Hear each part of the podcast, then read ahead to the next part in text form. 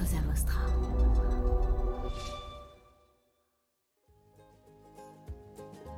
Aujourd'hui, il y a une défiance qui s'est créée entre les jeunes et les entreprises. Les entreprises, elles ont mis en place beaucoup d'actions de, greenwashing ces dix dernières années, ce qui a extrêmement altéré le lien de confiance entre les jeunes et les entreprises. Quand aujourd'hui on demande euh, aux jeunes euh, qui sortent d'école, euh, est-ce que vous voulez aller travailler dans les entreprises du CAC 40 la réponse est non. En revanche, ils veulent aller travailler dans des petites structures dans lesquelles ils maîtrisent leur impact et dans lesquelles aussi comprennent la finalité de leur travail. Vous connaissez l'adage après la pluie le beau temps? Est-ce que vous croyez que ça peut s'appliquer au monde du travail? Lundi au soleil, c'est pas un bulletin météo, c'est un podcast qui porte haut et fort la voix de celles et ceux qui pensent le travail autrement. Je me présente, je suis Tim Levert, DGA et associé chez Cosa Vostra, une agence conseil en stratégie digitale. Tous les lundis, je reçois une personne qui a osé tenter de nouvelles méthodes, de nouvelles façons de travailler, mais également des personnes qui imaginent le travail de demain et ils viennent le partager avec vous. Alors de quoi l'avenir du travail sera-t-il fait? Vous le saurez en écoutant le podcast. Je suis Tim Levert et lundi au soleil, c'est une chose qu'on aura, je vous le garantis. Alors bonne écoute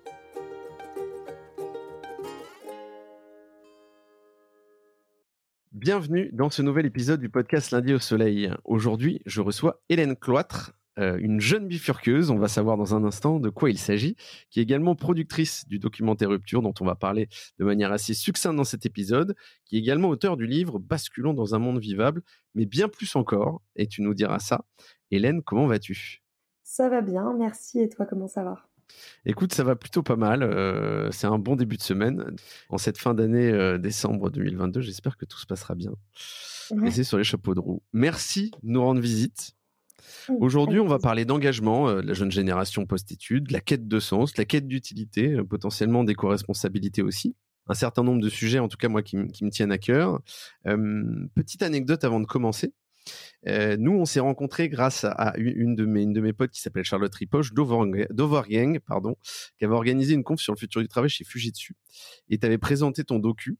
Alors, je, le précise, ce que tu me l'as dit en amont, c'était, peut-être pas la 250e fois que tu le présentais, mais ça faisait un certain nombre de fois, donc tu commences à être rodé. Donc, on va essayer de varier les sujets. Mais c'est là-dessus que, en tout cas, qu'on s'est rencontrés. Moi, j'étais assez bluffé, je le dis sincèrement peut-être parce que tu, disais tout ce que moi j'ai pensé pendant peut-être euh, toutes mes études et après euh, pendant pendant pendant moins cinq ou six ans euh, voire peut-être même plus tout bas. Mais mais donc ça a été une rencontre en tout cas clivante pour moi d'où mon envie de le partager avec les auditrices et les auditeurs. Avant de commencer il y a toujours quelques classiques de la maison. Le lundi est-ce que tu le passes au boulot au soleil à l'école? Alors en ce moment, je le passe pas du tout au soleil. J'habite en Bretagne et Et je pense que parfois, malheureusement, les clichés euh, ont la peau dure. Euh, en ce mhm. moment, en Bretagne, il fait pas beau du tout. Euh, mais, mais en ce moment, mon lundi, je le, enfin mes lundis, je les passe à la Maison des associations à Rennes. Mhm. on travaille sur sur des nouveaux projets depuis la, fin, depuis Rupture. Rupture est sorti il y a un an et demi, donc maintenant on est passé un peu à autre chose. Mhm. notamment, on travaille sur un deuxième documentaire et donc on travaille dessus à la Maison des Assos à Rennes, qui est en plein centre de, de Rennes. On travaille avec euh, plein d'assauts dans une pépinière euh, euh, autour des, sujets un peu de transition au niveau local. Donc c'est super intéressant. Et justement là-dessus, je me posais une question. où est-ce que tu vas chercher du, coup ton inspiration entre ce premier docu rupture dont on va parler assez rapidement et, celui que tu es en train de faire et puis ce livre aussi sur lequel tu as travaillé? Où est-ce que tu vas chercher tes inspirations Est-ce que c'est des rencontres? Est-ce que c'est d'autres docus? Est-ce que c'est des voyages? Ça vient d'où? Ouais, bah c'est une c'est une très bonne question parce que donc comme je te le disais, Rupture là, il est sorti euh, il y a un an et demi et depuis euh, la sortie de Rupture quasiment avec euh, donc avec Arthur avec qui je travaille et qui est aussi le réalisateur de Rupture, on réfléchit déjà depuis un an et demi à la thématique du deuxième documentaire. donc on essaye de voir en fonction des, des retours qu'on a sur Rupture, des gens qu'on rencontre, des témoignages qu'on a, pour essayer de synthétiser un peu tout ça, essayer de trouver un peu des lames de fond, essayer de trouver des, des tendances émergentes. Euh, pour parler de thématiques un peu innovantes sur le deuxième documentaire. Et donc on est passé euh, par euh, tous les par tous les chemins possibles mm. et inimaginables. On a réfléchi par exemple, tu vois, à parler de l'engagement intergénérationnel sur le deuxième documentaire. Euh, et finalement, on s'est rendu compte que c'était trop compliqué de traiter ce sujet, c'est trop large mm. pour juste un documentaire. Donc après, on s'est dit qu'on allait se concentrer sur les éco-émotions. Et puis en fait, c'est pareil, en discutant avec les éco-psychologues, on s'est rendu compte que c'était trop compliqué de parler d'éco-émotions sans être expert. On est passé par plein, plein, plein d'idées. L'engagement chez les très petits aussi, les, enfants. On a rencontré mmh. des tout petits enfants. Alors à ce moment-là, on s'est dit, on va faire ça, on va suivre des tout petits de 8 ans qui s'engagent. et finalement, on n'en a pas rencontré assez, ou alors on se rendait compte que c'était pas possible de les filmer. Euh, plus il y a un sujet un peu juridique, etc. complètement. Bah, il y a le sujet un peu juridique, et puis il y a aussi le fait que bah, pour un enfant, c'est aussi euh, difficile de garder une authenticité euh, bah, dans son engagement. Tu vois, on voyait que souvent les, les petits qu'on voulait filmer, bah, ils voulaient faire plein de projets juste pour le documentaire, et puis en fait, mmh. ça perd un peu en authenticité. Donc c'est ça qui a fait aussi qu'on n'est pas, on s'est pas arrêté sur ce sujet, même si on réfléchit peut-être à, à ça pour le troisième documentaire. Mmh. Mais, mais voilà, donc finalement, on s'est plutôt arrêté sur euh, les, les, cadres qui bifurquent en entreprise. Donc c'est le prochain sujet du docu. Euh, tu vas nous en parler juste après. J'ai hâte que tu nous en dises plus parce que euh, voilà, euh, c'est un, un, bon miroir du premier, je pense. on fait juste un petit pas de côté sur toi, mais très rapide avant d'embrayer sur la suite. Je reviens pas sur ton passage chez Procter, moi qui m'a, j'ai eu un, savant rictus en, le voyant, mais c'est plutôt le fil rouge derrière des expériences qui m'a intéressé, plutôt avec une, un volet très très, on peut c'est pas RSE, c'est environnemental. On y reviendra plus tard dans cet épisode parce que je l'ai dit, c'est assez impressionnant. Et, je pense qu'il y a des expériences que j'aimerais bien que tu nous partages. Euh, euh, tu l'as dit, euh, tu es un peu sur tous les fronts, docu, bouquin, école, voilà, partage de savoir. Et donc, ça, j'aimerais bien qu'on revienne là-dessus dans, le deuxième volet de, l'épisode. le premier sujet, je le fais rapidement. Je, t'ai dit, je voulais le traiter de manière assez succincte. C'est rupture, tu l'as dit. Je pense que tu as fait beaucoup, beaucoup de, de couverture média concernant le sujet. C'est un docu que tu as sorti en 2019. L'air de rien, 2019, je me trompe? Je, te vois euh, dubitatif sur le sujet. Je crois que c'était plutôt 2020, mais je crois que c'était septembre 2020, 2021, septembre 2021. Et le tournage a eu lieu entre 2019 et 2021. Oui, c'est ça. Le tournage a commencé en 2019. Donc, ce que je trouve intéressant là-dedans, c'est qu'en fait, euh, bon, déjà, probablement les tendances ont changé, mais je me coupe sous le pied. Euh, ce documentaire, c'est euh, le bouleversement dans les grandes écoles. C'est donc l'histoire de. Il y a des destins, effectivement, euh, qui sont, pour reprendre vos propres mots, sur le papier plutôt bien tracés et en fait qui se retrouvent finalement assez bouleversés, soit par conviction, je dirais, sociale ou par conviction environnementale. Je le dis de manière très très directe et transparente, mais moi j'estime que c'est pas juste un docu en fait. je, je, le vis plus comme une mise à plat d'une tendance de fond dans une population qui est assez jeune, donc c'est des, on dit, hein, qui sortent d'école, mais aussi des grandes écoles. Et en fait, euh, je, me souviens effectivement, je, crois que ce que j'avais vu et, de la façon dont toi tu l'illustrais, c'était ce discours de, qui date de 2018 de Clément Chouane euh, lors de la remise des diplômes de Centrale, euh, Centrale Nantes hein, pour le coup. Et, ça, ça avait et 2018, ça paraît vachement loin déjà, et ça avait déclenché justement un peu un wake-up call pour, pour ces étudiants où ils se disent en fait, euh, tu as le major qui vient s'exprimer sur un truc comme ça, sur une problématique, en se disant est-ce qu'en fait, cette voie toute tracée, euh, je suis obligé de la suivre quoi? Et, est-ce que ça, venait de là? Ça a été un bon élément déclencheur, ça? Ouais, bah en fait, 2018, euh, comme tu le citais, c'est une année qui est très charnière dans l'engagement des étudiants et étudiantes. Il y a eu, comme tu le mentionnais, le discours de, Clément Chouane, mais pas que. Euh, il y a eu euh, la démission de Nicolas Hulot en direct euh, sur France Inter. Il y a eu beaucoup de catastrophes climatiques cette année-là qui ont fait beaucoup parler d'écologie dans les médias. Il y a eu les premiers Fridays for Future, Marche pour le climat, Greta Thunberg. et surtout, il y a eu le manifeste étudiant pour un réveil écologique, qui est un manifeste qui a été signé par plus de 30 000 étudiants et étudiantes euh, et qui encourage euh, les entreprises qui polluent à arrêter de polluer et qui encourage aussi les étudiants et étudiantes à ne plus aller travailler dans ces entreprises-là. Mmh. Euh, donc ça, ça, a fait pas mal le, le buzz, en, plus de, du discours de Clément Chouane et de plein d'autres phénomènes qui, qui, ont eu lieu de manière un peu transverse. donc en fait, ça a fait qu'en 2018, les, étudiants et étudiantes ont commencé à vraiment avoir une grande prise de conscience. Ils ont commencé à demander à ce que leur formation soit à la hauteur des enjeux. Et donc les écoles ont commencé à, à s'adapter un petit peu doucement mais sûrement en se disant bon, on nous demande que euh, euh, de parler un peu de développement durable, d'écologie, donc on va mettre des cours de RSE. Et en fait, ça a fait qu'empirer ce phénomène-là parce que les étudiants et étudiantes se sont retrouvés bah, un peu euh, schizophrènes dans des parcours hyper classiques avec des cours traditionnels sur le béton, sur les moteurs à combustion, sur le capitalisme. Mmh. Et en parallèle de ça, des cours de RSE qui allaient un peu à l'encontre de ce qu'on leur enseignait dans le, dans le tronc commun traditionnel. Euh, et donc ça a fait qu'il y a eu à ce moment-là, euh, depuis 2018 euh, vers 2019-2020, des demandes encore plus montantes, d'être aligné et d'avoir une vraie transversalité dans les cours. Et d'autant plus que c'est un peu des années où il y a eu certains scandales, notamment l'implémentation de Total sur l'établissement de, de Polytechnique. Mmh. Là, plus récemment, pareil, à HEC, enfin, il y a eu beaucoup de, de scandales un peu dans les écoles qui n'ont pas fait plaisir à la fois aux administrations, aux entreprises partenaires et qui ont obligé un peu les, les, responsables pédagogiques et de formation à, à repenser les, les modèles euh, des, des, cours. Ouais, alors moi j'ai une petite question qui me vient comme ça au débeauté. Euh, en fait, euh, au départ, euh, ce mouvement, il vient, qui, est donc exclusivement plutôt école d'ingé ou grandes écoles, bah, école de commerce à venir, hein, t'en parlais juste avant, hein, et je pense que c'est intéressant. Mais la question que je me pose là-dessus, c'est, il vient du fait de se rendre compte qu'effectivement, l'environnement n'était pas du tout présent dans les formations académiques.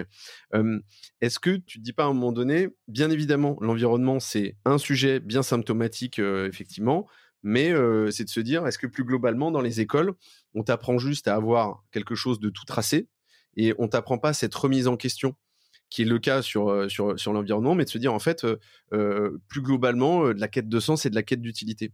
Est-ce que tu les mettrais au même niveau ou est-ce que tu penses que, non, de ce que tu as vu, toi, de ce que tu as connu sur ces, ces, questions que se sont posées ces étudiants-là, ces écoles-là, c'est vraiment sur l'environnement et puis après, on peut traiter des choses par ordre de priorité Ouais, alors euh, je dirais que hum, il y a une grosse prise de conscience, notamment comme tu le mentionnais sur les écoles d'ingénieurs, sur la question de l'écologie. Euh, pourquoi? Parce qu'il y a certaines figures, certains, certaines personnes très emblématiques qui sont venues donner des cours dans les écoles d'ingénieurs euh, ces dernières années et qui ont extrêmement sensibilisé euh, des promos entières aux enjeux de transition écologique. Euh, Je mmh pense notamment à Jean-Marc Jancovici, euh, qui donne des cours dans beaucoup d'écoles d'ingénieurs, mais il y a beaucoup d'autres experts, expertes euh, des questions euh, climatiques et des questions écologiques qui viennent intervenir. Euh, en parallèle de ça, les, jeunes aujourd'hui ont des, figures qui suivent sur les réseaux sociaux, des pages par exemple bah, pour un réveil écologique, perles de greenwashing, bons potes, qui sont des, des influences pour elles et eux et qui font que en fait euh, il y a une vraie connaissance, parfois même une expertise des enjeux écologiques euh, venant des jeunes. À partir de ce moment-là, quand on commence à avoir conscience de ce qui se passe et euh, qu'on commence à avoir une vision un peu systémique du problème, une vision un peu à 360, on peut plus vraiment fermer les yeux parce que ça nous, ça nous impacte directement. En mmh. fait, on est directement impacté par les questions écologiques, là où finalement, sur tout ce qui concerne les questions sociales, là, on, parle vraiment des populations quand même globalement assez privilégiées. Hein. Les, jeunes qui font des grandes écoles, souvent c'est des, jeunes qui mmh. viennent de, milieu CSP+. Quand tu vois aujourd'hui, quand tu es fils d'ingénieur, tu as une chance sur trois de finir ingénieur. Quand tu es fils d'ouvrier, tu as une chance sur 80. Euh, à Polytechnique, tu as 50% des jeunes qui sont enfants de, de cadre, alors que dans la, dans la réalité, c'est entre 10 et 20%. Euh, donc disons que c'est pas toujours très représentatif. Mmh. Euh, donc on parle quand même globalement d'une population assez CSP+. Ouais, complètement. Euh, et du coup, les, je pense que tous les enjeux sociaux qui sont mis en, en avant euh, depuis longtemps, depuis beaucoup plus longtemps que les enjeux euh, environnementaux, peut-être étaient plus loin pour ces jeunes-là et qui se sentaient pas forcément directement concernés. C'est moins proche d'eux. Alors que ce qui concerne les enjeux environnementaux, bah, on est toutes et tous concernés. Ça touche déjà des personnes aujourd'hui ailleurs dans le monde et même en France d'ailleurs mais on sait que ça, si on n'agit pas maintenant, bah, ça peut devenir très très grave dans les prochaines années. Mm. Euh, et donc je pense que c'est aussi pour ça qu'aujourd'hui on s'empare de ce sujet-là parce qu'on sait que notre avenir euh, dépend de ces questions-là et qu'on peut plus aujourd'hui juste fermer les yeux en se disant ah c'est pas mon problème.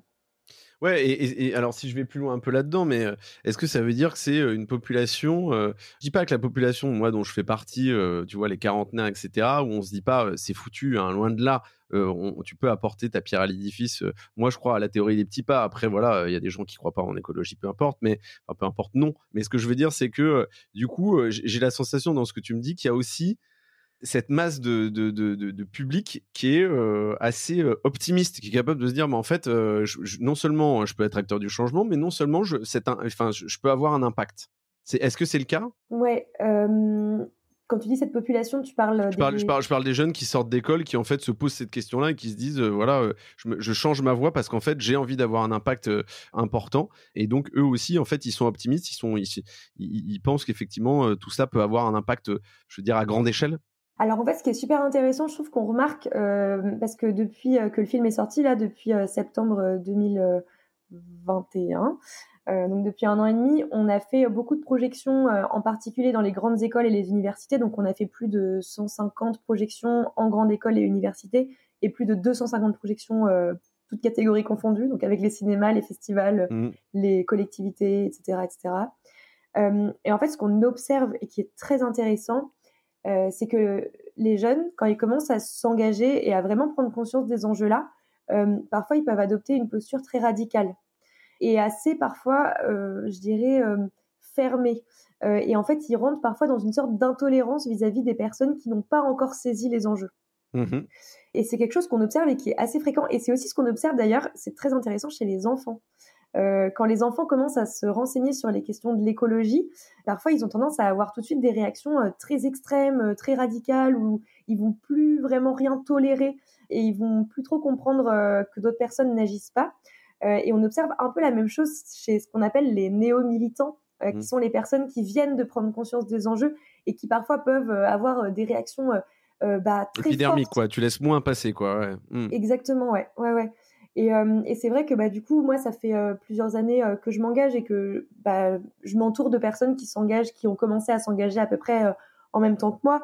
Et on se rend compte qu'au bout d'un moment, quand ça fait un bout de temps qu'on est dans le, pas forcément le militantisme, mais qu'on est dans l'engagement, qu'on est rentré en rupture, qu'on a bifurqué, qu'on a décidé de mettre l'impact écologique au cœur de ses choix de carrière, on fait aussi face à différentes réalités et on se rend compte qu'à un moment donné, si on veut pouvoir faire euh, basculer la société, il faut euh, euh, qu'il y ait un rapport de force favorable et que la plupart des acteurs actrices s'y mettent. Et comme tu dis, la théorie des petits pas, c'est une théorie qui fonctionne bien mmh. pour pouvoir sensibiliser, pour que les gens s'emparent un peu de ces sujets-là et se disent pas oh bah non, bah, c'est au-delà de moi, c'est au-delà de mes capacités. Je suis pas capable tout de suite d'arrêter de manger de la viande, d'arrêter de prendre l'avion. Je suis pas capable d'effectuer une mmh. redirection de mon entreprise. J'ai mis 20 ans à créer ma PME. Je peux pas aujourd'hui euh, complètement la transformer. Euh, c'est pas possible.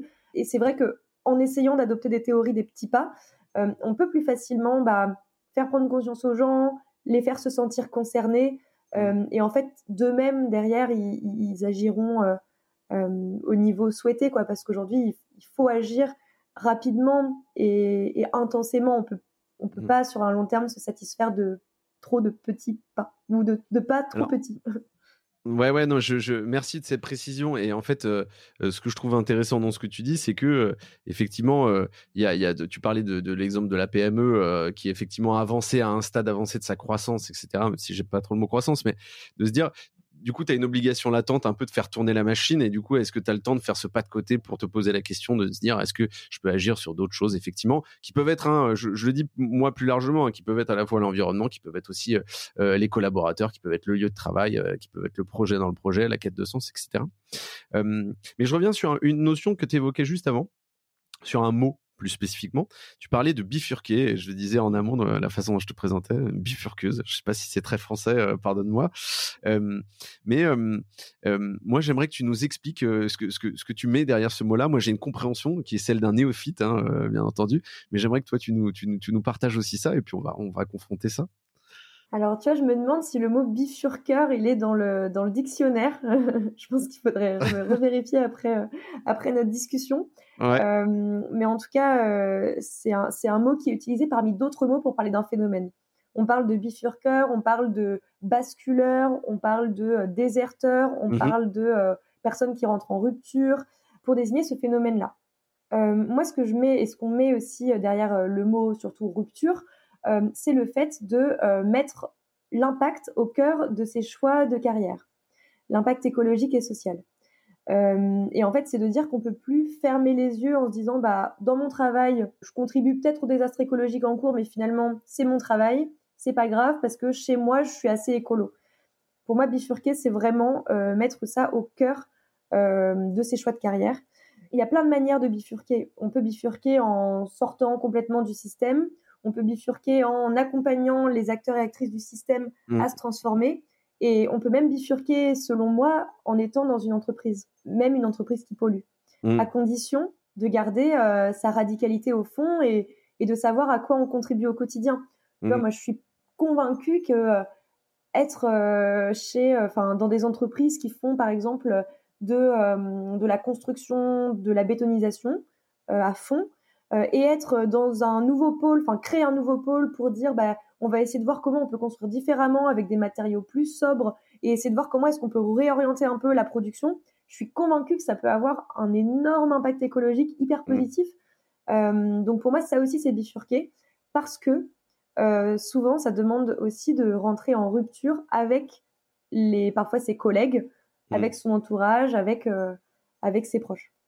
Et alors, du coup, moi, j'identifie deux choses là-dedans. Déjà, merci pour la réponse. Euh, c'était précis. Euh, euh, je crois qu'on a une vision qui, se rapproche. c'est un peu le côté, voilà, de dire comment tu deviens le talent de, quelque chose de soutenable. Moi, c'est un peu comme ça que j'ai envie de le définir. On verra si c'est ça. Mais, et puis surtout, là où, et ça, m'amène à la question d'après, c'était un peu le faire tant que tu pouvais le faire avant d'être un peu dans la machine à laver où moi j'ai des gens dans mon entourage. C'est pas l'obligation financière, mais il y, a, y a le package de ce qu'on t'offre. Où après soit tu as un peu des œillères, soit c'est plus difficile, hein, tout simplement, de, de, de, déserter. Hein. Je pense que, à mon avis, on ne donnera pas le, mot déserter, mais je trouve que là, bifurquer, ça, ça s'y prête plus, parce qu'en fait, quand tu as, as 5, 10, 15 ans de boîte, forcément, c'est évolué avec des contraintes qui sont plus fortes. Mais moi, la question euh, je, me pose, c'est, euh, tu as d'un côté ce truc où tu es post-école et tu te dis, en fait, moi, je, déserte cette voie qui m'est ouverte parce qu'elle ne me convient pas et je vais apporter quelque chose de différent. Et, et je reviendrai après sur c'est quoi être différent, c'est-à-dire qu'est-ce que, qu'est-ce que tu, vers quoi tu peux te diriger. voilà, il y a entrepreneur, il y a de l'associatif, ce genre de choses. Il y a l'autre côté qui est de se dire, je continue à être dans le système, mais je me dis, que je peux changer les choses de l'intérieur. Et euh, je pense à Anne Fleurgol, hein, qui fait partie des gens qui avaient fait un discours euh, absolument extraordinaire, euh, effectivement, sur le sujet. Et, je crois qu'il y a un job de consultant climat dans une grosse boîte de conseil, je sais plus laquelle, il y en a un certain nombre. Deloitte. Ouais, c'est Deloitte. on aime ou on n'aime pas, peu importe, c'est pas le sujet, mais je me dis, à quel point euh, à quel point c'est complémentaire tu vois euh, parce qu'en fait euh, le job de consultant climat je, pense toujours au chief happiness officer chief compliance officer et tous ces trucs là qui sont à mon sens potentiellement un peu pipeau hein, et de se dire voilà est-ce que est-ce que lorsqu'on est à l'intérieur de la machine est-ce qu'on peut vraiment la changer ou en fait les deux sont complémentaires les deux marchent? Alors en fait, je trouve que c'est une excellente question et je vais te répondre en deux points. Le premier, c'est que euh, donc tu parles du discours, du discours de Anne Fleur. Le, il y a eu un autre discours qui a qui est apparu quelques semaines avant, c'est le discours de AgroParisTech. Ou alors eux, c'est tout l'inverse. Ils se sont autoproclamés euh, déserteurs d'AgroParisTech. Mhm. Ils sont intervenus à 8, je crois, 8 ou 10. Et euh, ils ont tous parlé de ce qu'ils allaient faire après leurs études. Et là, pour le coup, ils étaient tous en dehors des entreprises. Ils allaient hmm. tous soit faire de l'art, soit faire de la permaculture, rejoindre des écolieux, mais en tout cas, aucun d'entre eux et aucune d'entre elles n'allait euh, rejoindre une entreprise. Je pense que ce phénomène-là de désertion des entreprises, il est à prendre en considération parce que euh, aujourd'hui, il y a une défiance qui s'est qui s'est créée entre les jeunes et les entreprises. Les entreprises, elles ont mis en place beaucoup d'actions de, greenwashing ces dix dernières années, euh, ce qui a extrêmement altéré le lien de confiance entre les jeunes et les entreprises. Quand aujourd'hui on demande euh, aux jeunes euh, qui sortent d'école, euh, ah, est-ce que vous voulez aller travailler dans les entreprises du CAC 40 La réponse hmm. est non, et il n'y a que 13% des jeunes qui répondent oui. En revanche, ils veulent aller travailler dans des petites structures dans lesquelles ils maîtrisent leur impact et dans lesquelles aussi ils comprennent la finalité de leur travail. Parce que parfois, dans les grosses entreprises, on a tendance à être déconnecté entre le PowerPoint qu'on fait et la personne qui va lire ce PowerPoint à la fin. Quoi. Euh, donc je pense que ça, c'est quelque chose qui est, très important à, à, saisir aussi, cette sorte de défiance, ce lien de confiance altéré entre les jeunes et les entreprises, qui fait qu'aujourd'hui, beaucoup de jeunes ne veulent même pas aller essayer d'aller dans une entreprise. C'est même pas envisageable, c'est-à-dire directement à la sortie de se dire, ok, bah moi, après mes études, soit je prends une année un peu off, où je vais aller faire du woofing, je vais essayer de faire de l'auto-formation sur certains sujets, je vais rejoindre des écolieux, je vais rejoindre des structures un peu alternatives, soit je lance ma boîte, soit je rejoins des plus petites structures, des PME, des TPE, ou alors les services publics aussi, par exemple. Mhm. Et en fait, ce phénomène-là de, désertion, il est selon moi intéressant et important parce que il remet les questions du recrutement au cœur des stratégies d'entreprise.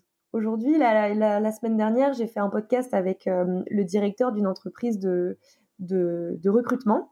En fait, c'est une grosse boîte de, RH qui accompagne beaucoup d'entreprises dans leur question de recrutement. Et en fait, quand on s'est rencontrés, il m'a dit, mais c'est fou, ça fait quelques années que tous mes clients, toutes les grosses boîtes, elles arrivent plus à recruter, elles ont beaucoup, beaucoup de mal à, à mmh. comprendre ces jeunes qui arrivent. Et une fois qu'elles arrivent à les recruter, elles n'arrivent même pas à les garder. On voit euh, l'année dernière, je crois que c'est quelque chose comme 25% de l'effectif de Capgemini euh, qui euh, a démissionné.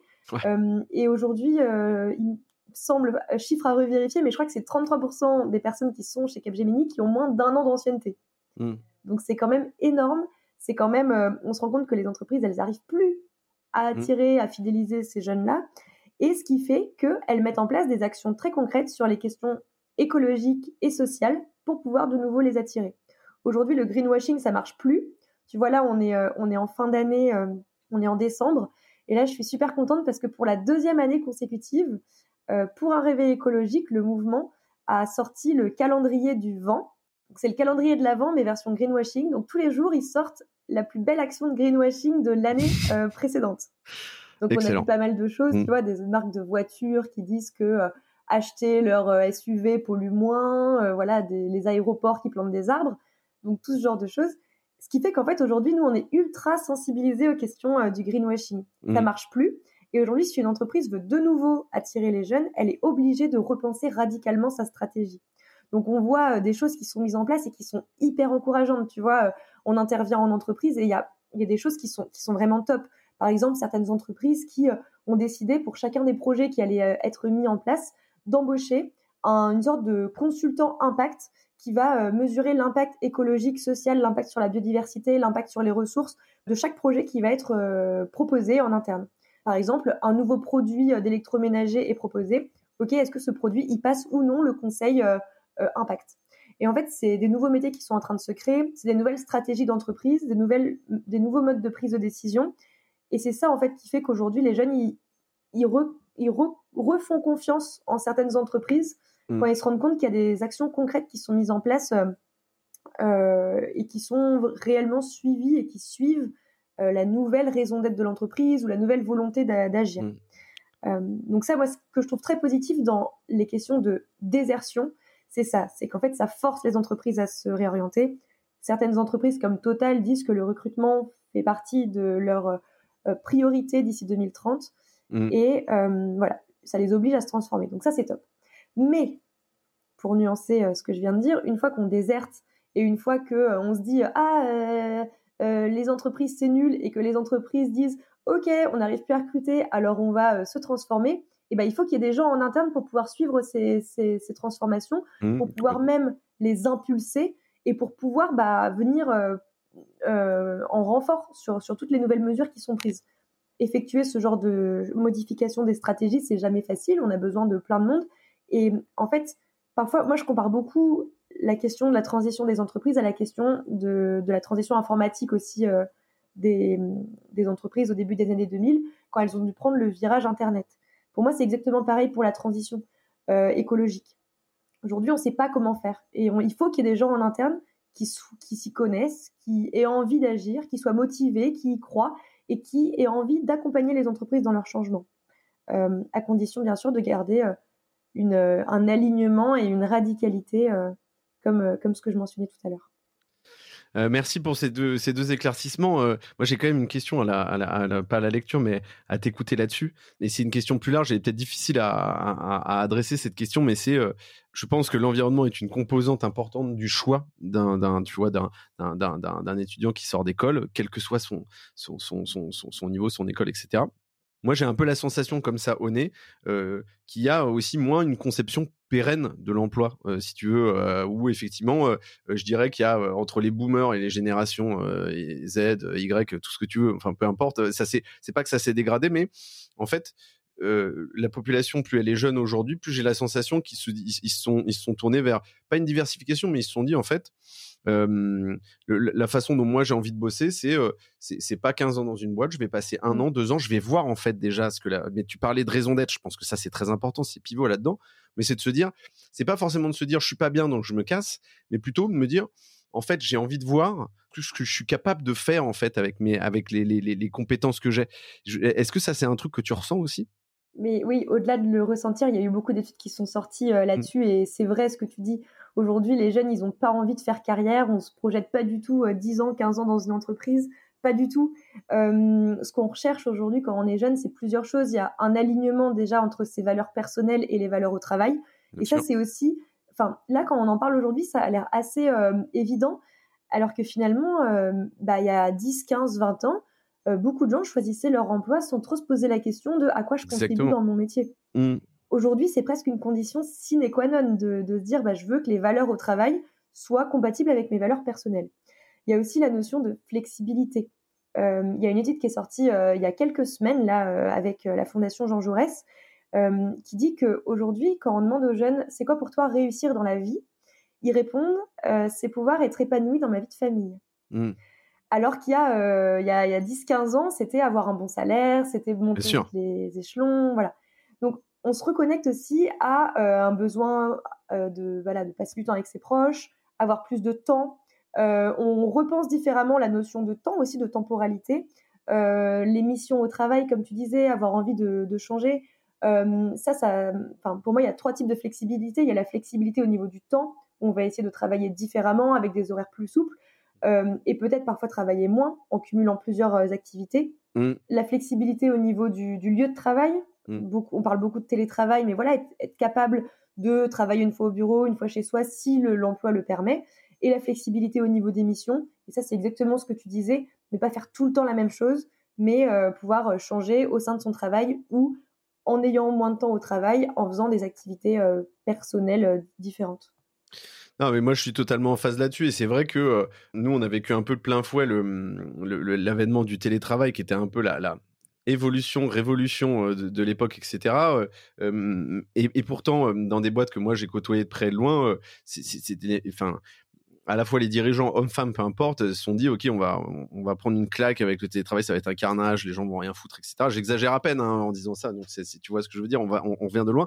Quand aujourd'hui, je parle hein, effectivement à, des gens autour de moi, plutôt ceux qui sont dans des boîtes un peu robustes en disant voilà, euh, euh, c'est potentiellement la fin du CDI, tu vois, euh, dans son format actuel, tu vois, en se disant bah en fait les gens ils vont peut-être bosser un jour pour toi ou deux jours. Est-ce qu'ils seront en free?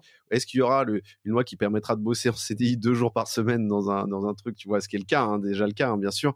Et, trois jours dans une autre activité. Est-ce que ce sera un travail? Le travail est une activité, mais est-ce que ce sera une autre activité rémunérée ou pas? Est-ce que ça, tu crois que c'est une clé aujourd'hui dans des boîtes euh, qui va être une clé d'attraction importante? J'ai presque envie de dire quel que soit l'âge, quoi, d'ailleurs.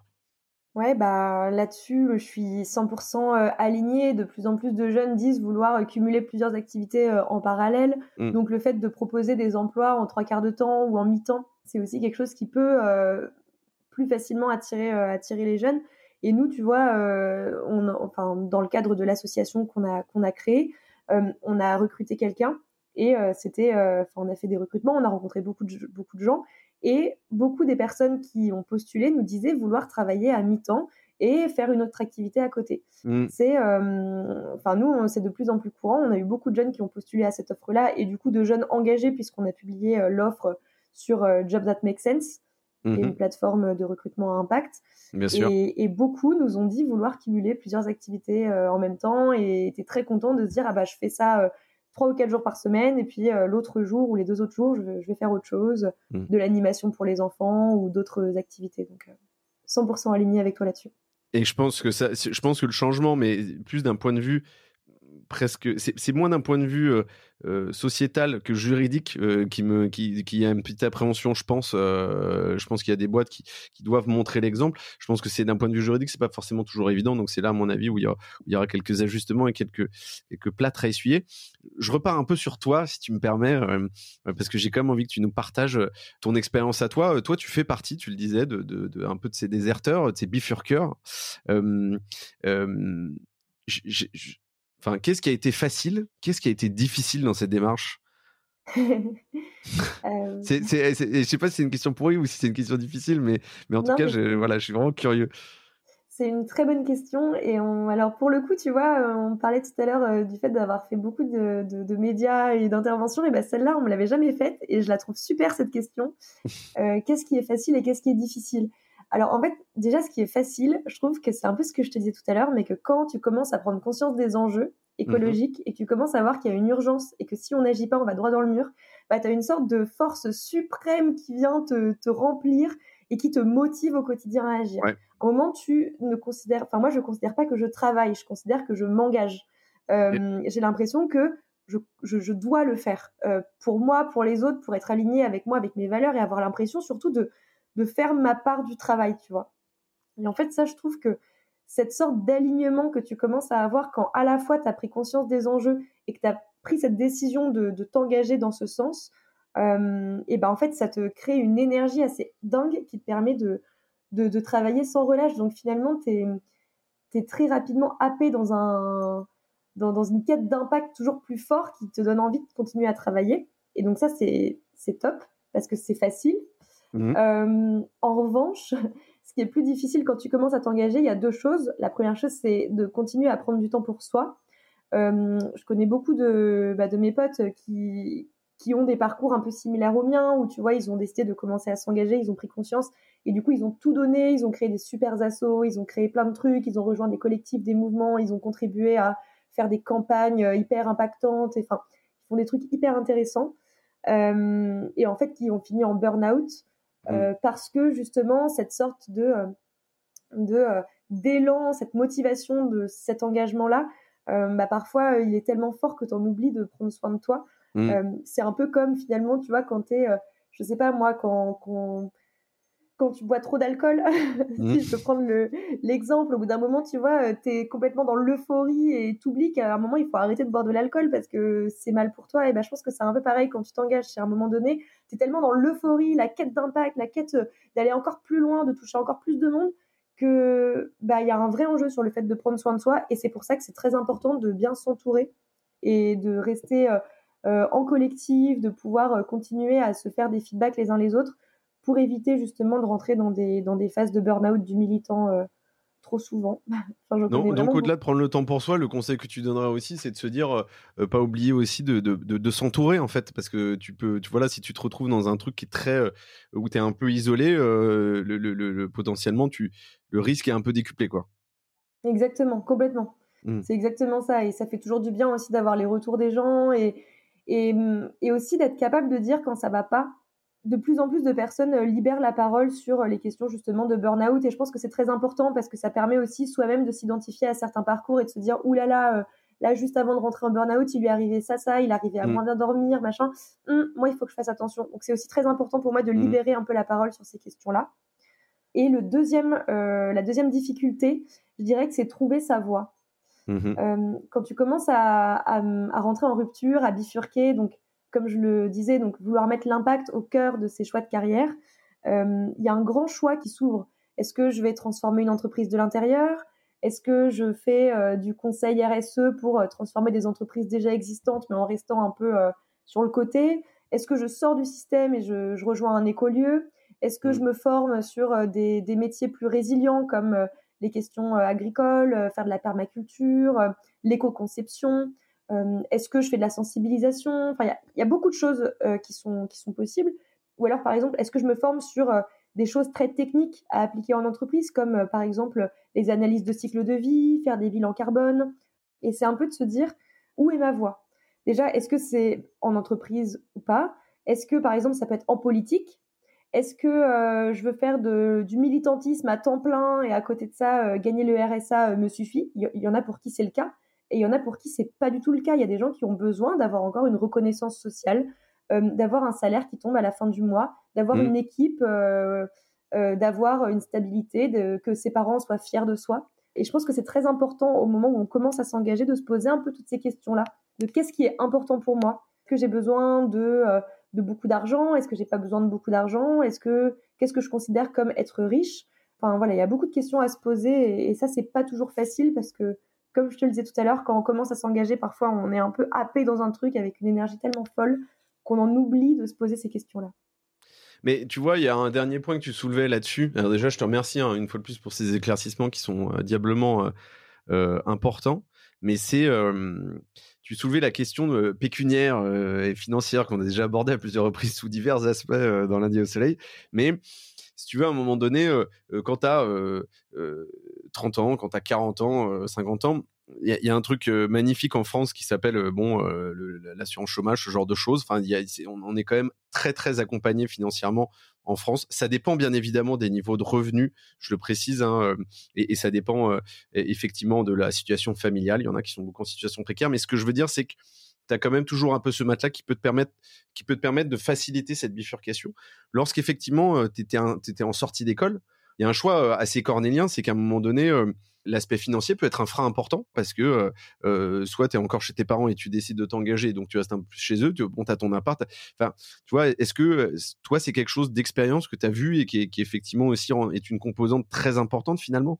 Ouais, pour certains jeunes, c'est une composante presque centrale parce que parfois, quand on sort de, certaines écoles, il y a des prêts à rembourser mmh euh, et on peut pas se permettre euh, d'être au RSA à la fin de ses études pour euh, militer à temps plein. certains le peuvent, d'autres ne le peuvent pas.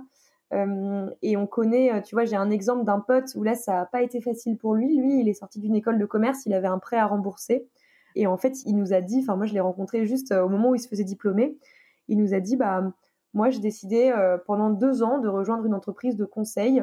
Euh, bon, je vais faire un peu du conseil RSE machin, euh, mais bon, le, tout pour moi c'est de pouvoir rembourser mon prêt. le temps de rembourser le prêt quoi. Voilà, il voulait faire ça pendant deux ans et bah il a tenu très exactement cinq jours et au bout de cinq jours il est parti parce qu'il mmh. m'a dit mais en fait c'était intenable. Je suis arrivée là-dedans, j'étais le seul à me poser les vraies questions pour eux, la RSE, c'était plus une question de com qu'une vraie question de, stratégie d'entreprise, de raison d'être. Mhm. Et en fait, il s'y est pas du tout retrouvé. Il était complètement en dissonance cognitive. Euh, et donc, il a même pas tenu une semaine. Mhm. Euh, il est parti. Et donc, là, pour lui, ça a été plus difficile. Tu vois, euh, grosse, grosse remise en question. Donc, il a essayé de faire des petits boulots, le temps de, se trouver. Finalement, il a essayé quelques, quelques emplois. Euh, là, je crois qu'il a trouvé un emploi dans une PME qui lui, qui lui correspond euh, bien et dans lequel il peut euh, s'engager dans lequel il est aligné avec ses valeurs. Mais voilà, ça a été un cheminement et ça n'a pas été facile pour lui de trouver cet équilibre-là entre les contraintes financières et la volonté d'alignement entre ses valeurs et son travail. Euh, et j'imagine que le fait de, de, de, convaincre ses parents aussi quand on est jeune, et c'est pas forcément le euh, ce qui est le plus facile. Euh, euh, je fais une, une, une dernière euh, repasse sur la partie académique qui m'intéresse particulièrement, et après on, je reviendrai sur sur la suite. Si je peux juste rebondir sur ce que tu viens de dire par rapport aux parents, en fait, je trouve ça juste une mini remarque, c'est qu'en fait c'est hyper intéressant parce que tu as raison. Les parents, pour beaucoup de jeunes qu'on rencontre, c'est le sujet principal quand on leur parle de s'engager après ses études, ils disent mmh. ah mais mes parents ils seront jamais d'accord et ça fait beaucoup de problèmes familiaux. On voit un peu mmh. dans Rupture d'ailleurs la dispute entre Arthur et ses parents. Euh, beaucoup de jeunes témoignent de ça, de dire moi j'ai arrêté de parler avec mes parents parce qu'on ne se comprenait plus. Donc c'est un vrai sujet. Et en fait moi ce que je pense c'est que les parents ils ont juste peur pour nous ils ont peur pour notre sécurité, notre stabilité financière. Ils ont peur qu'on se retrouve dans une grande précarité euh, plus tard. Et en fait, moi, ce que, ce que je dis maintenant aux personnes que je rencontre, c'est, euh, vous savez, aujourd'hui, si on commence à s'engager pour les questions de transition écologique aujourd'hui, c'est qu'en fait, on commence à créer des métiers qui seront beaucoup plus répandus demain. Et j'ai pas l'impression de rentrer euh, dans un secteur d'activité qui est euh, voué à disparaître. Au contraire, l'écologie, c'est le secteur qui va devenir central dans les prochaines années parce qu'on va faire face à beaucoup de difficultés. On va être obligé de s'adapter. On aura besoin de gens qui s'y connaissent, qui ont déjà commencé à travailler dans les questions écologiques. Donc demain, il y aura tellement de métiers dans l'écologie que je dis à mes parents de pas s'inquiéter. Euh, non, non, je confirme, mais, un des sujets là-dessus, effectivement, c'est euh, comment même euh, ça se fait depuis, depuis les bancs de l'école, c'est ce qu'on évoquait au, début du, de l'épisode, et puis changer le système éducatif euh, potentiellement français de manière assez large. Hein. On parle d'école euh, post-bac, mais moi j'ai des enfants et j'ai la sensation que la, science civique est, bien plus encore. je veux dire, ils sont déjà sensibilisés, peut-être pas assez, mais en tout cas, il y, a, une vraie notion il y a une vraie évolution en tout cas dans l'approche sur le changement, on va dire, des écoles à proprement parler je, reviens sur, un, sur, la suite de l'aventure. Euh, euh, tu disais tout à l'heure, donc le premier, le premier doc que toi tu as fait qui était Rupture, qui était plutôt sur justement euh, tous ces jeunes qui changeaient de, de, de, voie. tu es passé par plein de phases de réflexion sur qu'est-ce que serait le prochain docu. Là, en l'occurrence, tu nous parlais des cadres qui bifurquent. Est-ce que tu peux nous en dire un petit peu plus? Pourquoi en fait c'est ce qui t'a intéressé? Est-ce que c'était une suite logique ou est-ce que c'est parce qu'en fait c'est dans la droite lignée, même si c'est pas nouveau du quiet quitting, je te dis une bêtise, ou, est-ce que en fait c'est des choses qui t'ont frappé avec des rencontres? Comment ça t'est venu? En fait, un reproche qu'on a beaucoup eu quand on diffuse Rupture, c'est pourquoi vous parlez que des jeunes? Il n'y a pas que les jeunes qui s'engagent. Mmh. Et, en effet, tu vois, on a eu beaucoup de témoignages de personnes qui, à 40, 50 ans, ont décidé soit de tout quitter, soit de s'engager dans l'entreprise dans laquelle ils étaient déjà depuis longtemps et de porter mmh. un peu ces questions-là en interne. Et on a rencontré beaucoup de gens qui sont hyper inspirants, hyper courageux et qui, bah, selon nous, ne sont pas encore suffisamment valorisés. Euh, Aujourd'hui, tu vois, euh, le phénomène des jeunes euh, de grandes écoles qui, qui changent de cap face à l'urgence écologique, on en parlait tout à l'heure, depuis 2018, ça a fait euh, un peu mousser dans les médias, on en a beaucoup parlé, c'était un vrai phénomène d'actualité pendant quelques années. Aujourd'hui, c'est presque la normalité. pour certaines écoles d'ingénieurs, il y a jusqu'à 50% des promos qui rentrent en rupture juste après leurs études, mmh c'est-à-dire qui mettent l'impact au cœur de leur choix de carrière. Euh, et ça, c'est euh, des, des, chiffres de sondages qui sont souvent faits aux dernières années de master de grandes écoles par les responsables pédagogiques. Et souvent, c'est pour ça qu'ils nous appellent, parce qu'ils disent, mais en fait, ils veulent rentrer en rupture, ils veulent bifurquer, ils veulent s'engager, mais ils savent pas comment. Mmh. Euh, et en fait, c'est quelque chose qui est devenu un peu la norme. Et on s'est dit, euh, bah, nous, on s'engage, on est jeunes, c'est super. Comme tu le disais tout à l'heure, on a quand même globalement moins de contraintes. On n'a souvent pas d'enfants à charge. On a souvent euh, des parents qui peuvent encore nous aider, qui peuvent nous héberger si jamais notre engagement se passe mal. On, mmh on a un, enfin, un filet de sécurité. On peut se permettre de s'engager. Pour certaines personnes qui ont 50 ans, 60 ans, c'est plus difficile euh, de prendre certaines décisions. Parfois, il y a des prêts à rembourser, il y a des études des enfants à payer. Euh, on se les contraintes familiales ou financières sont, sont, sont, plus importantes. Enfin, l'impact que ça peut avoir sur son environnement personnel est, beaucoup plus clivant, quoi. Exactement. Euh, mais il y en a quand même qui le font. Et nous, c'est un peu ça qu'on s'est dit, c'est de dire, ok, bah là maintenant, les jeunes des grandes écoles qui s'engagent, on en a parlé. Tous les jeunes aujourd'hui connaissent un peu ce phénomène, donc savent que s'ils veulent s'engager, ils peuvent.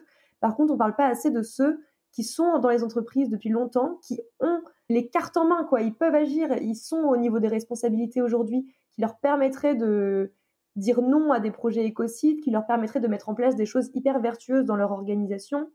Euh, ils ont un réseau, ils peuvent euh, rayonner euh, dans leur écosystème, ils sont crédibles, parce que nous, parfois, les jeunes, on nous infantilise un peu, et, parfois, ils s'engagent aussi, ces gens-là. Mmh. Et si eux s'engagent, et nous aussi, mais mmh. derrière, on peut faire complètement, mais basculer la société.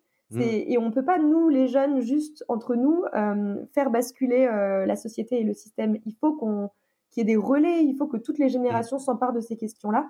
Et en fait, on a envie, avec ce nouveau documentaire, de normaliser l'engagement des, personnes qui savent et qui peuvent, qui sont à des postes à responsabilité, et montrer que même si c'est plus difficile, il y a plein de manières de le faire et c'est possible je rebondis sur deux choses. La première, quand tu disais, ouais, euh, il y a des gens qui nous ont reproché de faire euh, que les jeunes, en fait, euh, bon, c'est probablement des gens qui n'ont pas réalisé de documentaire. Ça n'est pas mon cas, mais, mais c'est de se dire qu'en fait, tu peux pas traiter 40 sujets à la fois et tu le disais bien en amont. Tu été passé par plein d'idées sur les sujets de la suite.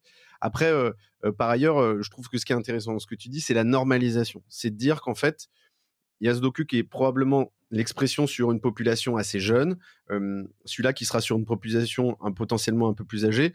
Mais en fait, l'idée, c'est juste d'expliquer que c'est un choix qui appartient à tout le monde et qu'en fait, bien évidemment, on évolue tous avec des contraintes qui évoluent dans le temps, mais ces contraintes, elles peuvent être fortes ou elles peuvent être un petit peu moins élevées, mais en fait, c'est juste pas les mêmes quand, quand tu es jeune, mais elles sont tout aussi élevées, mais c'est pas les mêmes. Voilà, elles, changent au cours du temps, mais que au final, à t'écouter, hein, si, je traduis ton message aussi, mais tu, tu, en entends parler bien, c'est qu'en fait, de se dire que, quel que soit, je dirais, l'avancement dans ta carrière dans laquelle tu es, ou, et, puis ton âge, en fait, cette bifurcation ou cette désertion, enfin, la bifurcation est possible, la désertion peut-être un peu moins, mais la bifurcation est possible, quoi. Complètement. complètement. Et tu vois, par rapport au fait de normaliser, pour moi, l'enjeu, euh, c'est aussi d'agrandir euh, la fenêtre euh, d'Overton. Je ne sais pas si, si c'est un phénomène qui, dont tu as entendu parler. Je te laisse nous l'expliquer. En fait, c'est vraiment se dire que dans la société, il y a des choses qui sont considérées comme acceptables ou non acceptables, mmh et que en faisant certaines actions, tu vas rendre des choses qui n'étaient avant pas acceptables acceptables.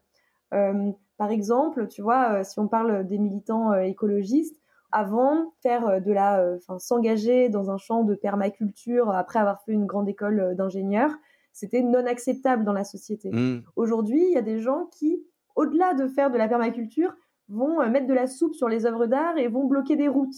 Et donc, à partir de ce moment-là où il y a des gens qui font des choses encore plus radicales, et bah aujourd'hui, faire une école d'ingénieur et s'engager en permaculture, comme plein de gens l'ont déjà fait, et qu'il y a des choses encore plus radicales qui ont été faites, et bah peut-être que ça rentre dans une, dans une échelle d'acceptabilité euh, pour, pour la plupart des gens.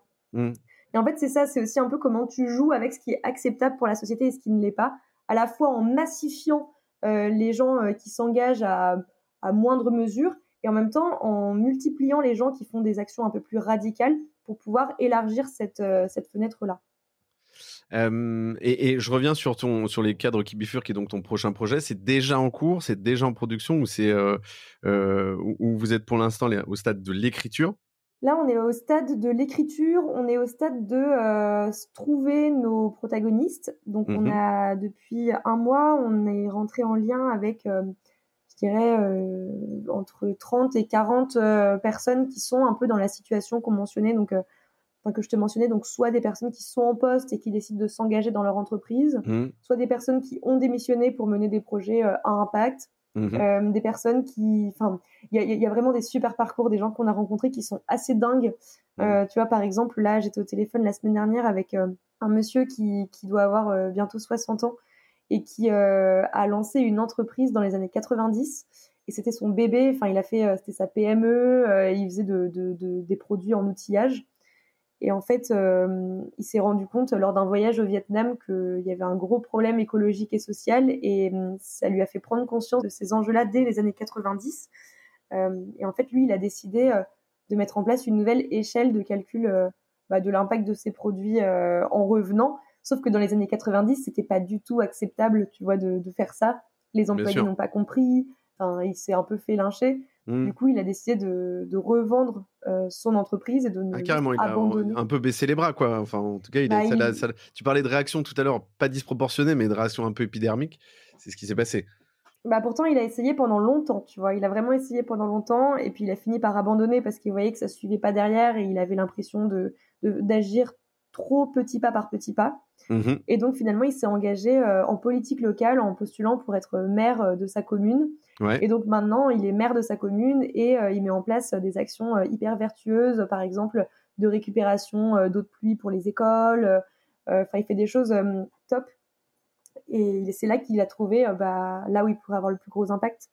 Et je trouve qu'il est hyper inspirant ce monsieur-là parce mmh. que parce que t'imagines lâcher une entreprise que tu as créée, qui est ton bébé, où ça se passe super bien, et mmh aujourd'hui, elle existe encore cette entreprise, tu vois. Oui, c'est une démarche euh, profonde et enfin voilà euh, et difficile hein, euh, parce qu'en fait c'est un c'est un vrai virage. Mais après, tu changes pour quelque chose sur lesquels tu as encore plus la main. C'est-à-dire que quand tu es quand tu quand es un élu, normalement, en tout cas dans, dans des dans des structures assez petites, enfin dans des agglomérations à taille humaine, je dirais que tu as plus de poids effectivement et tu as un impact quasiment presque instantané quoi, si j'ose dire. Complètement. Après, je te donne cet exemple-là de lui qui n'a pas réussi à faire euh, bifurquer sa propre entreprise, c'est quand même assez euh, paradoxal. Mais euh, mais il y a plein de gens aussi qu'on a mm. rencontrés qui sont top et qui agissent dans leur entreprise et parfois dans des très grandes entreprises et qui mettent en place des projets hyper impactants. Et grâce à eux, il y a eu des, des centaines, des milliers de tonnes de CO2 évitées parce qu'ils ont appuyé sur un bouton à un moment donné en disant ce projet-là ne se fera pas Mm. Euh, et qui agissent dans leur entreprise un peu en mode infiltré. Et ça aussi, c'est des profils que je trouve hyper inspirants pour le prochain documentaire. Oui, oui, c'est inspirant aussi sur, euh, je trouve, la, la, prise de risque, la sortie de zone de confort, etc. Ça en dit long aussi sur les, typologies de profils. En tout cas, on a hâte euh, de découvrir ce, ce, reportage qui, qui devrait sortir quand, du coup? En 2024, donc on a le temps. 2024. Bon, ben, on tiendra les auditrices et, les auditeurs au courant de, l'évolution et de l'avancée du, projet. D'ici là, il y, a un super bouquin qui parle, euh, qui, qui traite de ce sujet-là. J'allais, euh. c'est fou, désolé de te couper la parole, j'allais te demander si tu avais un livre, un film à nous recommander. Écoute, c'est incroyable. Vas-y, je te bah, laisse parler, pardon. En plus, je l'ai devant moi, là, tu vois, donc, euh, donc je te le montre en même temps. C'est Le courage de renoncer de Jean-Philippe Descas. Et en fait, c'est justement sur son sous-titre, je le trouve hyper intéressant, c'est le difficile chemin des élites pour bifurquer vers un monde durable. Mhm. C'est un peu sur la thématique de notre prochain doc, mes versions livres, et je trouve ça hyper intéressant euh, euh, à recommander aux auditeurs et auditrices. Euh, merci, je le mettrai bien évidemment dans le descriptif de l'épisode. le courage de renoncer, Jean-Philippe Deca. peut-être un autre petit livre que je voudrais te recommander, mais là plutôt sur la partie jeunesse. ça s'appelle Va te faire vivre de Mao, Matt et Justine. Et donc, c'est trois copains qui ont coécrit ce livre et eux, ils considèrent que c'est un plan à trois. ils appellent ça comme ça, ce bouquin. et en fait, c'est un livre qui, qui permet de repenser un peu différemment tous les stéréotypes qu'on a, à la mmh. fois sur soi-même, les autres, le monde, la société, le travail, le temps.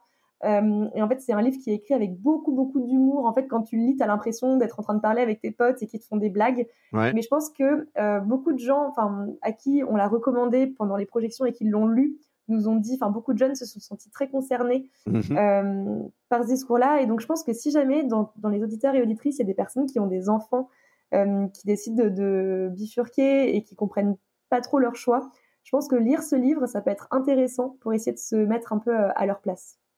Ouais, ou, ou, tout simplement des, gens qui commencent un peu à se poser des questions, à s'éveiller. Je trouve ça intéressant, ça peut déclencher, euh, euh, je dirais, ce déclic hein, euh, que moi, dont j'aime bien parler dans le podcast, ou en tout cas déclencher des choses. Dernière question, Hélène, et après je te libère, promis. Est-ce que tu as une anecdote qui te vient en tête et que tu as envie de partager? Un bon ou un mauvais souvenir? J'imagine que tu en as un, une palanquée, mais je, je, te laisse faire le tri éventuellement et voir si tu en as une à nous partager. Je dirais que l'anecdote que je vais partager, c'est une projection dans une école de commerce. Mhm. Euh, où tu sais, on a tout le temps un peu les mêmes questions, donc on a l'habitude hein, de répondre tout le temps aux questions euh, euh classiques. Et, et un jour, on a eu une question qu'on n'avait encore jamais eue. Alors celle-ci, elle m'a, elle m'a marqué. C'était un, un jeune, un, un, garçon qui disait Peut-on être écolo et riche? Ah ouais, c'est, c'est une très bonne question. C'est une très bonne question. Et en fait, j'ai adoré cette question et j'ai adoré qu'elle soit posée en école de commerce parce que je mm. trouve que c'est quand même un peu le comble. Euh, voilà, mais, mais... Est-ce que c'est un signal faible ou un signal fort d'ailleurs de poser cette question en école de commerce? Bah, honnêtement, je, je pourrais pas te dire. Je pense que c'est des sujets qui sont encore un peu tabous, donc on parle pas trop d'argent mm. et. Enfin, maintenant, on en parle un peu spontanément, mais autrement, euh, tu vois, c'est pas un sujet. Euh, qui est trop abordé par, euh, par, par les étudiants et étudiantes qu'on rencontre. Mais en fait, ce que j'ai trouvé intéressant dans cette question de richesse, c'est que pour moi, quand tu commences à t'engager, tu commences aussi à repenser ta, ta relation à la richesse. C'est quoi être riche? Est-ce que c'est avoir plein d'argent sur son livret A euh, ou avoir une grande maison? Ou est-ce que c'est avoir euh, plein euh, d'amis, pouvoir avoir un emploi du temps hyper épanouissant, une mmh. activité professionnelle qui te rend heureux, trouver sa voie Passer du temps avec sa famille. Exactement. Euh, et, en fait, je pense qu'il y a toute cette notion aussi de richesse à déconstruire quand on commence euh, à s'engager parce qu'on peut être tellement plus heureux en voyant la richesse euh, autrement. Oui, parce que c'est vrai que souvent, ça induit aussi, c'est-à-dire l'engagement induit aussi une notion peut-être plus égalitaire de redistribution, in fine aussi. donc, il y, a fatalement ça enfin, le concept de richesse financière, j'entends, et, euh, et, d'écologie, souvent s'entrechoquent quand même un petit peu, hein, force est de constater. Ouais, ouais, oui, parce qu'il y a, on n'en a pas parlé, mais l'engagement écologique, il est très lié à l'engagement social, et il n'y aura pas mmh. de transition écologique sans transition euh, sociale. Aujourd'hui, tu vois, quand on parle euh, de, des conséquences de la crise écologique, c'est des centaines de milliers de personnes euh, de villageois et villageoises en mm. Afrique qui sont délocalisés parce qu'il y a des projets mm. écocides qui ont lieu. C'est euh, accroissement des inégalités euh, de, ressources. C'est dans des pays comme Madagascar ou des pays du Moyen-Orient, des personnes qui ne peuvent plus vivre dans certaines parties, dans certaines régions de leur pays parce qu'il fait trop chaud, parce qu'il n'y a plus de ressources, il n'y a plus rien à manger, les champs ont brûlé, qui doivent migrer vers le nord pour pouvoir bah, survivre. donc les, on parle aussi de plusieurs millions de réfugiés climatiques dans les prochaines euh, mmh. années. Mmh. Donc ces deux questions-là, elles sont extrêmement liées. Ouais, bien sûr. Euh, il y a un gros enjeu sur le fait d'avoir plus de justice sociale pour pouvoir bah, effectuer la transition écologique. Merci Hélène pour cette dernière précision. Je reviens sur juste un point dont, dont je parlais en amont. Moi, j'ai la sensation que je lâche l'info, mais tu me le disais, même si tu fais plus vraiment partie de cette population de, jeunes, entre guillemets, sur laquelle tu as, as, sorti ton documentaire, parce que je crois que tu es un peu plus âgé. Moi, je pense que tu es encore dedans, mais effectivement, j'aime pas trop mettre les gens dans des cases. Mais je sens qu'il y a quand même un, profond optimisme sur la suite, l'air de rien, même si il y a cette notion d'éco-anxiété en particulier dans, ce qu'on a évoqué là. Mais mais il y a le fait de croire, de croire en, la suite et en, et en chacun et de regarder vers le futur et de se dire que chacun peut à son niveau apporter quelque chose. Ouais, exactement. Moi, je, crois en la massification de la prise de conscience. Et je mmh. pense que les, êtres humains ne veulent pas euh, tuer la planète, ne veulent pas accroître les inégalités sociales. Je pense que les gens sont gentils, les gens ont un bon fond.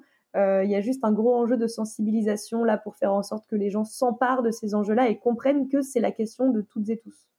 Merci Hélène pour ces précisions. Je pense qu'il y a encore plein de sujets qu'on n'a pas abordés, mais euh, je vais pas attendre 2024 pour que tu repasses nous voir et, pour qu'on approfondisse ces trois sujets qu'on a évoqués là ou ceux qu'on a éventuellement oubliés. Je vois que ma liste est encore longue, mais je suis loquace, toi aussi. Hélène, je voulais te remercier infiniment euh, d'être passée dans lundi au soleil.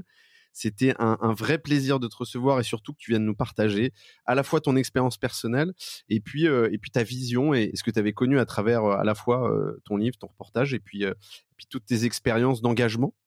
c'est très important et encore bravo pour tout ce que tu as fait jusqu'à présent. Enfin, je te, je te tire mon chapeau, c'est assez extraordinaire.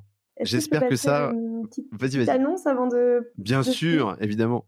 S'il y a des, personnes parmi tes auditeurs et auditrices qui habitent en Bretagne, euh, avec l'association qui a produit euh, Rupture, qui produit le deuxième documentaire, on fait aussi un événement là euh, en octobre 2023 autour des initiatives vertueuses du territoire breton. Donc l'idée c'est de rassembler toutes les initiatives qui s'engagent, donc que ce soit les mouvements, les assos, les collectifs, les entreprises, les startups, les collectivités, de les mettre tous et toutes dans un même espace d'échange et en fait de les faire euh, se rencontrer entre elles et de leur permettre de rencontrer les personnes qui souhaitent s'engager.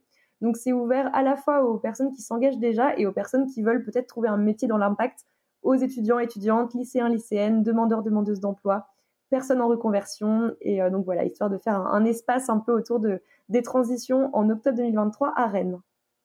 Alors merci pour l'annonce, c'est super initiative. Je suis à peu près convaincu que ce soit un, succès. Bien évidemment, je mettrai plus de renseignements dans le descriptif de l'épisode et puis et potentiellement un lien d'inscription, ce genre de choses. Et je suis convaincu que, ça va déclencher des intérêts. Euh, j'espère surtout aussi que l'épisode aura fait réfléchir euh, les auditrices et les auditeurs et que ça déclenchera, bien évidemment, comme d'habitude, un déclic. Donc merci beaucoup Hélène pour ta venue et ce partage. On se revoit bientôt euh, pour la suite, que tu nous racontes tout ça en détail. Je te souhaite une très très bonne semaine. Merci beaucoup Tim, bonne semaine à toi et à très bientôt. Lundi au soleil, c'est fini pour cette semaine. Merci d'avoir écouté cet épisode jusqu'à la fin. S'il vous a plu, n'hésitez pas à le partager à une personne qui a passé la journée sous la pluie. Et oui, ça nous arrive à tous. Vous pouvez vous abonner pour ne pas louper les prochaines sorties ou encore mieux, laisser un avis sur la plateforme d'écoute que vous utilisez. Lundi au Soleil, c'est une émission produite par Cosa Vostra, une agence conseil tech et créative.